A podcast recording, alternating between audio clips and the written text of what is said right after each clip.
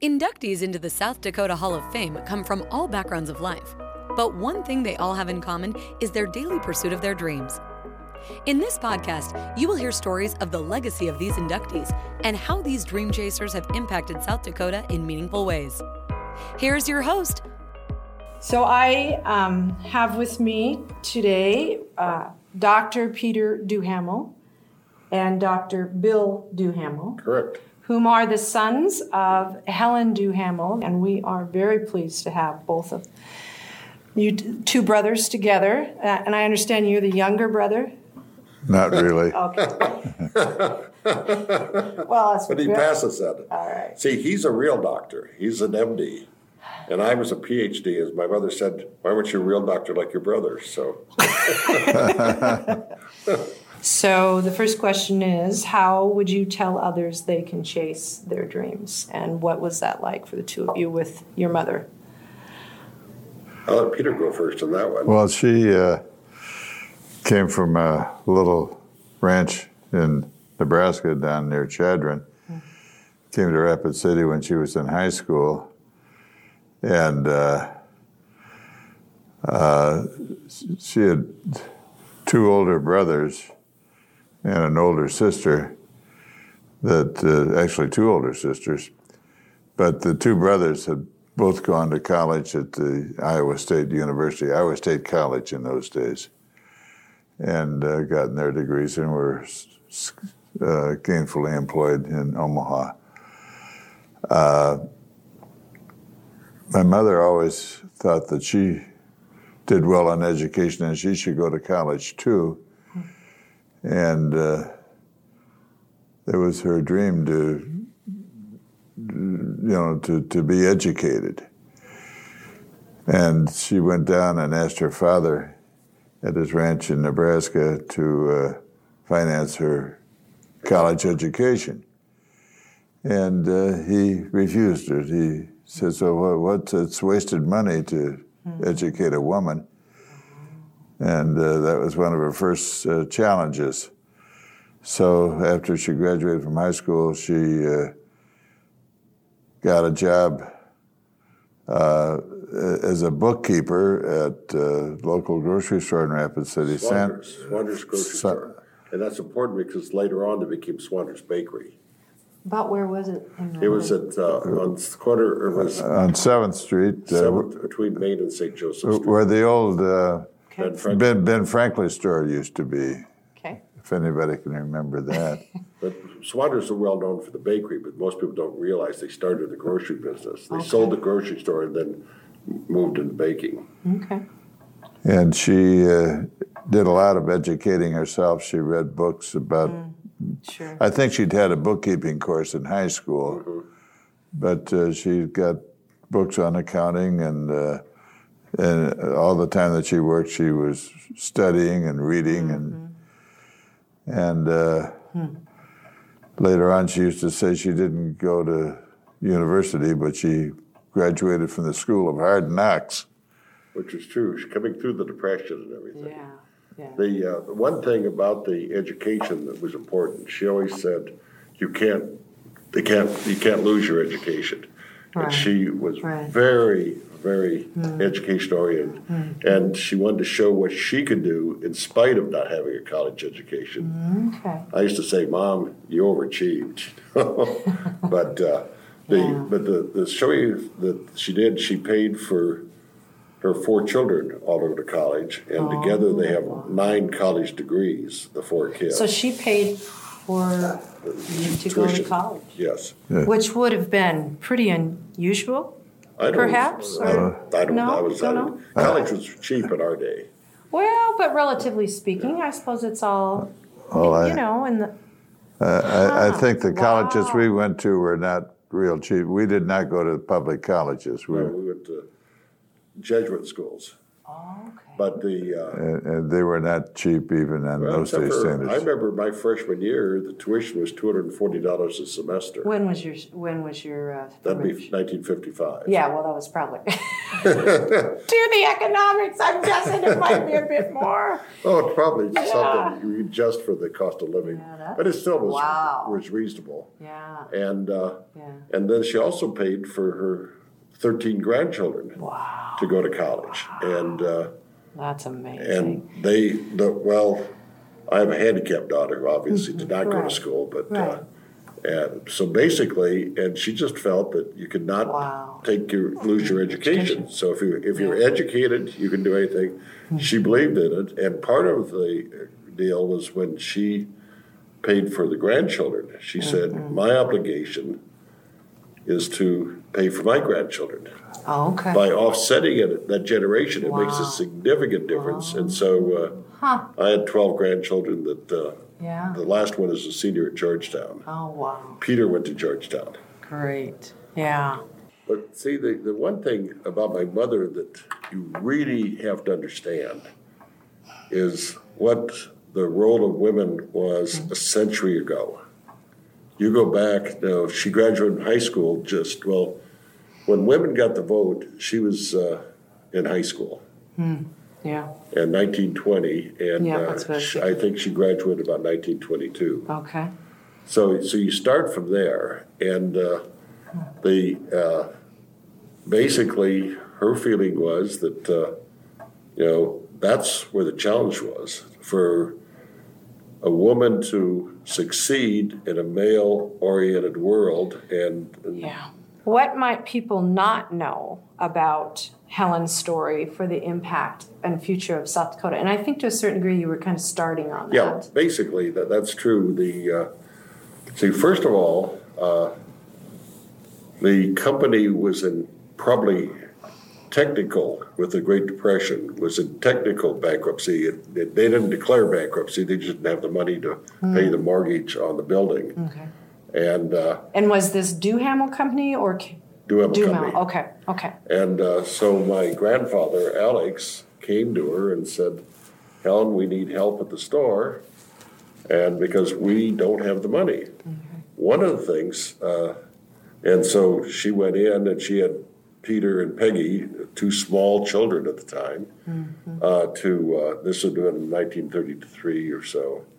And uh, she uh, took over the store and she made a lot of changes. She got she sought business advice from businessmen. The, the grocery Duhamel, right? Duhamel Company. Yeah. Okay. See, she she might have this. She worked at the grocery store as a bookkeeper before she was married, Okay. and then after she was married, she basically was a housewife and uh, and had the two children. Right. And then when the company, the family was in trouble. Okay. They, their bank uh, was closed up. Uh, yeah. and, uh, yeah. the bank paid 97 cents on the dollar to uh, people who had bank savings there, but the stockholders, which was the Duhamel family, lost everything. And then the, the store was in debt, and they couldn't meet the mortgage. And at that time, it was a very large store that took up the whole building. Yeah. And it had several departments like plumbing and uh, furniture, hardware. They had dishes, Yeah. leather. Uh, yeah, the leather shop is, they were making saddles in a leather shop. And uh, one small part of it was called Curios.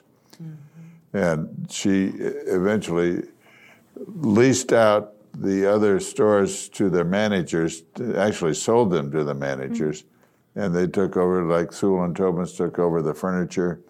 Peter Malkin took over the plumbing. Uh, Duhamel's kept the leather store, And they closed the glass shop, closed the glass shop. the uh, tin shop, I think. But the, the curio store eventually became Duhamel's Cowboy and Indian Trading Post. okay. And uh, she did all the buying for that store. And this is remarkable because she would go to the big shows, the Men's Apparel Show down in Denver. She'd go to Omaha, Chicago at the Merchandise Mart.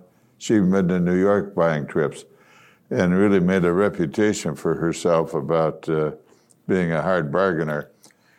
I'm not going to. but uh, uh, uh, when when I was There's a code there, isn't uh, there? uh, when I was in high school, though, I did go on some buying trips with her, and uh, saw uh, she she was very difficult to bargain with. Uh, and and one of And her credit was excellent. uh, well, She took over the, the store. In five years, she pulled out of bankruptcy. So by 1937, they they And in the bank was very off. difficult Yeah, times. yeah, and one of the things that she bargained for was to get an exclusive. For instance, Okay. the only Levi pants that were sold in Rapid Rapid City were sold at Duhamel's Trading Post. Was that unusual? Yes. She had She- exclusive on Pendleton's, uh, the, The wool, the blankets? the blankets and the clothing Right. in Rapid City. Okay, She okay. had the only F.L. Thorpe Black Hills jewelry in Rapid City. The only Stetson hats.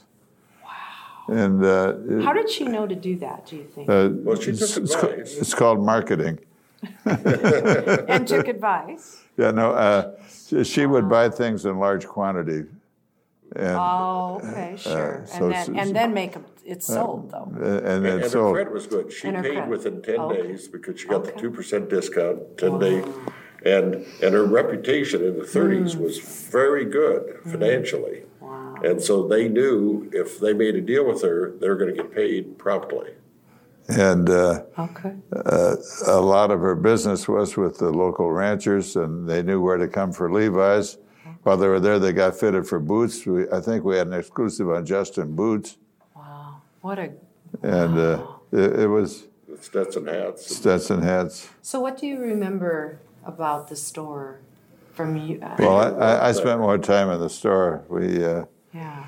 In fact, you tell them a little bit about the store, but then tell them about what you're famous for in the store. Oh yeah, well, uh, but uh, all of us working in the store wore Western clothes that were sold in the store, and Sure. so we were like walk around models, you might say. Of course, still are. Yeah, and uh, uh, at night uh, the store would usually close about nine o'clock. Uh, but at the Elks Theater, just a half a block up from us, would get out about eight forty-five, and people would be leaving the Elks, walk by the store. I, I, in my cowboy outfit, I would stand up in the glass front window uh, with my arm around one of the models, and uh, uh, and be very still, very You quiet. stand still for a half hour. Wow. And uh, you know, people would come and they'd look and they'd look again, and maybe I'd wink. Or, or, or if a pretty girl would come through the front door, because he'd be standing by the front door, the model, and he, he'd say something to her, and she'd just look around, and there's nobody there, just these dummies. You know, Just the, the mannequin. But it, mannequins. uh, but it did attract a little bit of business that the store Notoriety. would, would stay open a little bit after nine o'clock. And In uh, fact, there for a while, people would sit on the car fenders in front Really? to watch To him, watch and him as the people came by, as he was doing his Wow. deal at the. uh, the other thing that used to attract people in after supper, uh, uh, back in the days when we had the Sioux Indian pageant out at Sitting Bull, Sitting Crystal Cave. Mm-hmm. Mm-hmm. Uh, there would have a parade, a street parade downtown every night with the Indians going up Main Street and back down St. Joe Street hmm. and going right to the entrance hmm. of the store. And there in front of the store, right across from the Alex Johnson, where all the tourists were hanging out, they dance right there in the street. Uh, hmm. the, the, the, the drummers and the We have the. Indian dances every night. Wow. And And then at the end, they would all go inside. yeah, my uncle Pete, My dad's brother. my dad's brother was uh, the speaker. I don't know what you want to call him, master of ceremonies. He'd introduce all the Indian dances and explain them to the people. And then at the end of the dance, he'd bring them into the store. And in the store, we had these panels painted on the high on the wall all around, of uh, painted by uh, uh, Godfrey Broken Rope, who was a pretty well-known Sioux Indian uh, painter uh, of the Indian story of Custer's last scan, last stand. And these paintings were from the uh, the Indians used to do their recording on the buffalo skins that would be tanned and uh, the, stretched, and the, the, and he would explain. Uh, there were like 20 panels, I think, all around the and he'd explain exactly what happened on the Sioux Indian version of uh, what happened to Custer and his troops. And so, but they also, by coming in, all the tourists that were standing around watching the dances, they said, come in now and hear this, the Indian story of Custer. And they brought them in. What amazing oral history. And, and then like it, that. it would stop right by the counter that had all of the original Black Hills gold jewelry. And as Bill mentioned, we had an exclusive on, on Thorpe's jewelry. Yeah, yeah. And uh, uh, it was considered the highest quality Black Hills gold jewelry in those days. A- and my father would then also give the story of how gold was discovered in the Black Hills in 1874 on Custer's exploring party. And it started the gold rush to the Black Hills and eventually led to the Custer Massacre two years later. But he would explain the historical uh, finding of the gold and uh, the gold rush that uh, ensued The gold was found down near Custer. in French Creek. Okay. But it was uh, under a uh, grape leaf. That's where they found this big nugget. Oh, okay. And that's where the grape leaf pattern Oh, came for, for the. Black Hills Gold. Wow. And remember, there was a federal court case here maybe 30 years ago where somebody in New Mexico wanted to black, manufacture Black Hills Gold. And they, they said, no, it had to be manufactured in the Black Hills because this distinctive grape leaf pattern, which had been, Mm-hmm. Yeah. and, and that was related to the Custer. And, and I always said three colors of gold the yellow gold, the Mm-hmm. Yeah. green gold, and the red gold. You've mentioned a number of things that certainly, eh, you know, the the 30s and the challenges of financial at that time, And that- being a woman was a and being challenge. being a woman, and you know, starting out, having to make her own way. Um, what comes to mind today for you that you would say, do not forget this part of Well- Helen's story? Well, we've already explained about the uh, the store, the Duhamel Trading Post, Right. at Duhamel Company House. She saved it from bankruptcy. But the third chapter of her life was the radio and television, and Okay. Bill can tell more about that. And basically, as Peter said, you know, she was very mark, marketing oriented. Mm-hmm. And so, on Chris, or Thanksgiving night of 1936, KOBH, the first radio station west of the Missouri, was started in Rapid City on, on top of the Alex Johnson, right across the street. And so she decided that she should advertise to help get people in because this was the new novelty was radio. Mm-hmm. During World War II, she bought a minority share in in the Black Hills Broadcasting, which was KOBH. And during the war, they changed the power and they changed the call letters from KOBH, which was called on the Black Hills, to mm-hmm. KOTA, which is the last four letters of Coda, Dakota. Oh, yeah. So that's where Coda comes from. Okay. And, uh, and then, but uh, they had a, the manager, Bob Dean, was a tremendous promoter, but he was a very poor financial manager. And the radio towers on south of, on Highway 79, south of Rapid City, the three radio towers, uh, they hadn't paid taxes to the county for seven years, and the mm. county was ready to take over. So the shareholders were tired of putting money in, so they had a meeting and decided they're going to sell. And Joe Sample, who later became a good friend of mine, and there's a whole story about Joe Sample we don't have time to get into. Mm-hmm. He came in on the train from Chicago and agreed to buy the radio station for two hundred thousand dollars. Mm. And then he left. It was in the Alex Johnson. He left the room and uh, said. Uh, you know, my mother's comment was, she said, "No, I think the ownership should stay in Rapid City rather than having somebody from Chicago." And she said to the other shareholders who were ready to take the two hundred thousand, "If I paid fifty thousand more, two hundred fifty thousand, would you sell it to me?" And they said, "Of course." So they called Joe back in and said that. And Joe said, "Fine." He got on the train, went up to Billings, bought a radio station in Billings, and started what became the Montana Television Network. Okay.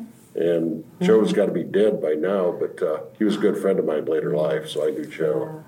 So anyway, then uh, after uh, after she had the only radio station in Rapid City and the only one really west of uh, Missouri Mis- River. Missouri River. There, there wasn't, uh, the, the only commercial station, School of Mines did have WCAT, which was, Okay. you know, a bunch of engineers and they had these homemade things. And Yeah. so they did have WCAT was on the air earlier. Okay. And uh, so they had a meeting of a group of businessmen. There's somebody from the Rap City Journal, somebody from Black Hills Amusement had all most of the theaters in the Black Hills. They had a banker, a couple of others, and uh, and they called her to come to this meeting, which she was the only woman, and uh, and they and so she walks in. There's about six or eight people in the room, and they're all sitting around this big table, and, and said, uh, "What's the purpose of the meeting?" And they said, "We're forming a group to keep television out of Rapid City because it would hurt the movie theater, it hurt the newspaper, and that."